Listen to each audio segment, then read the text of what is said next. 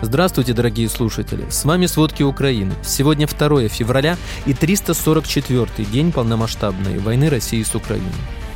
Соединенные Штаты Америки могут объявить о новом пакете военной помощи Украине на сумму более 2 миллиардов долларов уже в конце этой недели. Депутаты Национального собрания Болгарии признали массовый голод 1932-33 годов актом геноцида народа Украины.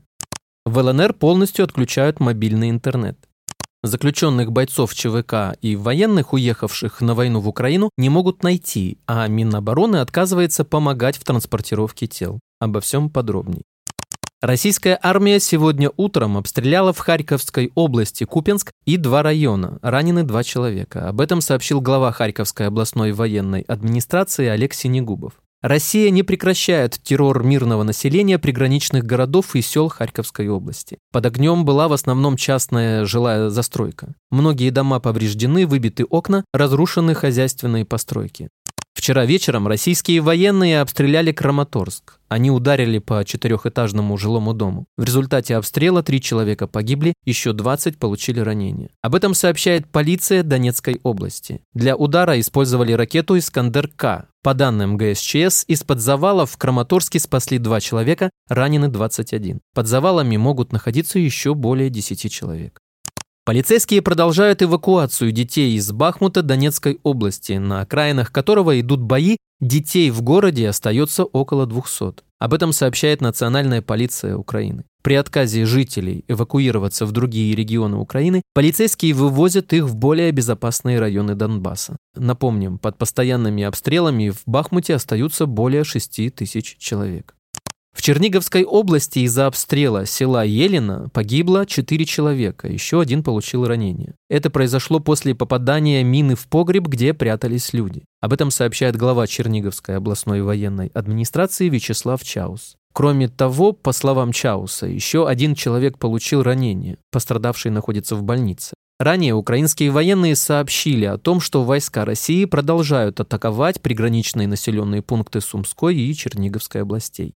ВСУ атаковали три района дислокации российских военных. В то же время армия России продолжает попытки проводить наступательные действия в Донецкой области. Об этом сообщает сводка Генерального штаба ВСУ. Несмотря на большие потери, российские силы продолжают попытки наступательных действий на Лиманском, Бахмутском, Авдеевском и Новопавловском направлениях. В оккупированном Крыму украинские партизаны ликвидировали двух сотрудников Росгвардии. Их автомобиль подорвали на пути в Симферополь. Об этом сообщает Центр национального сопротивления Украины. Машину взорвали с помощью самодельного взрывного устройства. Оба представителя а, российских сил, которые имели офицерские звания, погибли. Российские власти не комментируют произошедшее, чтобы не разрушать стабильность в регионе.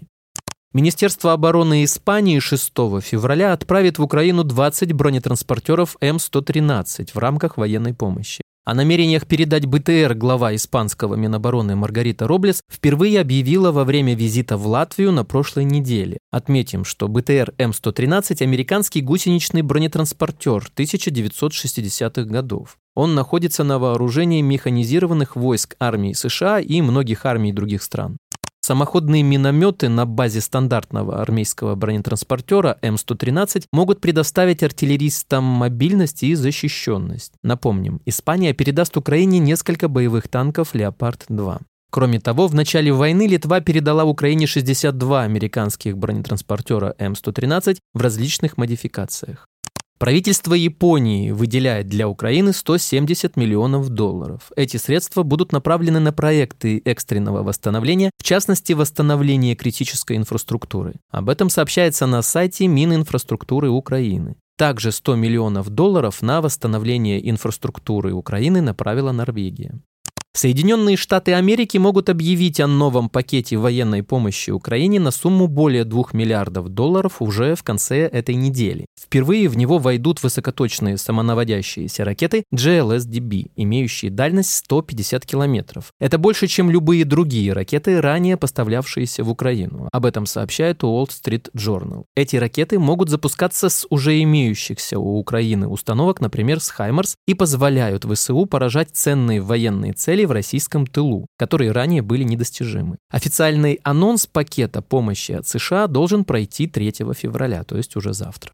Депутаты Национального собрания Болгарии признали массовый голод 1932-33 годов, Голодомор, актом геноцида народа Украины. Соответствующее решение было принято парламентом страны во вторник 1 февраля, сообщает портал Сега. За принятие документа проголосовали 134 депутата. Против выступили 26 депутатов из пророссийской партии «Возрождение». В документе подчеркивается, любое отрицание или оправдание Голодомора будет восприниматься как акт осквернения памяти миллионов людей, погибших в те годы. Президент Украины Владимир Зеленский поблагодарил парламент Болгарии за принятие такого решения. Напомним, в ноябре немецкий Бундестаг и Сенат Чехии также признали Голодомор 1932-1933 годов геноцидом украинского народа. А в декабре подобную резолюцию принял и Европарламент. Премьер-министр Израиля Беньямин Нетаньяху готов рассмотреть возможность предоставления Украине военной помощи для борьбы с Россией, в том числе передать системы противовоздушной обороны «Железный купол». Об этом он заявил в интервью американскому каналу CNN. Одной из главных тем обсуждения стала война в Украине. Ранее сообщалось, что Израиль предоставит Украине современные технологии уведомления о воздушной угрозе. Австралия присоединилась к санкциям против четырех иранских физических лиц и четырех организаций, вовлеченных в производство и поставку беспилотников в Россию. Об этом сообщили в австралийском МИД. В МИД Австралии подчеркивают, что Россия использовала беспилотники иранского производства для нанесения ударов по украинским гражданам и гражданской инфраструктуре. Напомним, Министерство торговли США внесло в черный список семь организаций из Ирана за содействие вооруженным силам России и ее военно-промышленной промышленному комплексу. Иранская валюта в январе упала до рекордного минимума из-за санкций. Минфин США ввел новые санкции против России. В список ограничений попали физические и юридические лица. По информации ведомства, санкции были введены против 22 физических и юридических лиц в нескольких странах, которые помогали России уклоняться от предыдущих санкций. Известно, что сегодняшние санкции имеют отношение к организациям в Болгарии, Израиле, Кипре, Литве и Сингапуре. Санкции были введены против торговца оружием из России и Кипра Игоря Зименкова и его сына Джонатана. Они участвовали в проектах, связанных с обороноспособностью России. Они использовали подставные компании для того, чтобы оплачивать проекты, связанные с оборонной промышленностью России. В ЛНР полностью отключают мобильный интернет. Главный сотовый оператор региона заявил, что с 11 февраля услугу уберут из всех тарифных планов до особого распоряжения. По всей России госучреждения рапортуют в соцсетях о помощи российским солдатам. Иногда принудительный и часто неоплачиваемый труд подопечных даже называют арт-терапией, полезной для здоровья. Вязание замечательно снижает частоту сердечных сокращений. Сердечно-сосудистая система переходит в пассивный режим. Мышцы расслабляются, и вы получаете удовольствие от отдыха и процесса творчества. Еще стоит отметить, что вязание улучшает внимание и память, а это довольно немаловажный момент в пожилом возрасте, объясняют на страницах ВКонтакте работники одного из домов престарелых. Заключенных, бойцов ЧВК и военных, уехавших на войну в Украину, не могут найти в ХМАО. Об этой проблеме 86.ру рассказала уполномоченная по правам человека в Югре Наталья Стребкова. ЧВК Вагнера столкнулась с проблемой вывоза тел с фронта, утверждают источники верстки в похоронной отрасли. Минобороны отказываются помогать в транспортировке. Из-за конфликта Евгения Пригожина с военным ведомством его компании приходится вывозить груз 200 с аннексированных территорий и приграничных регионов на машинах дальнобойщиков и на технике, оснащенной холодильниками. Организовать такие перевозки сложно, так как в России нет специальных логистических компаний для таких целей. Из-за этого тела ЧВКшников зачастую так и не возвращаются к родственникам, и тем приходится хоронить пустые гробы, рассказали источники верстки в ритуальной сфере. Из-за кризиса и роста цен в России вырос спрос на кремацию, сообщили источники верстки в похоронной сфере. Соотношение кремаций и захоронений составляет примерно 80 на 20%, говорят они. Кроме того, семьи умерших за последний год стали чаще отказываться от всех дополнительных услуг и спецтоваров, включая одежду и тапочки. Случается даже, что родственники просят вернуть им ранее внесенные деньги за надгробные памятники, чего никогда не было раньше, утверждает источник. Хуже всего в России себя сейчас чувствует средний класс, который зарабатывал сам. Эконом-географ Наталья Зубаревич в эфире «Верстки» прокомментировала экономическую ситуацию в России по итогам 2022 года. По словам Зубаревич, сложнее всего сейчас тем, кто неплохо зарабатывал сам, не надеясь на государство и недра, а низкодоходным группам населения и многим, кто пострадал от мобилизации, судя по данным статистики, государство решило компенсировать рост цен и потерю кормильцев. Зубаревич зафиксировала падение уровня реальных доходов, однако в целом пока что ситуация не дошла до минимума минимумов 2015 года и остается привычной для простых россиян.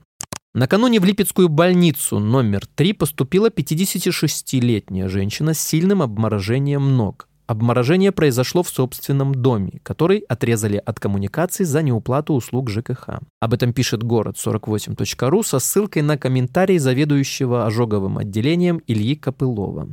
Жители Уфы, у которых уже два месяца нет газа и горячей воды в квартирах, вышли на пикет к мэрии. Газ им отключили еще в ноябре 2022 года из-за аварийного состояния дымоходов и вентиляционных каналов. И с тех пор жильцы вынуждены греть воду в ведрах, сообщил местный житель Альберт Рахматулин. По его словам, в администрации посоветовали жильцам самим скинуться на ремонт дымохода. Напомню, дело происходит в стране, которая тратит триллионы на оружие, уничтожающее соседнее государство. Спасибо, это были все главные новости о войне России с Украиной к середине 2 февраля. Помните, правда существует. А мы стараемся сделать ее доступной. Если вам нравится то, что мы делаем, пожалуйста, поделитесь этим подкастом с друзьями в России. Также, если вы хотели бы помочь нам делать материалы еще более качественными, пожалуйста, оставляйте фидбэк. Это очень важно для нас и для распространения правдивой информации. До встречи.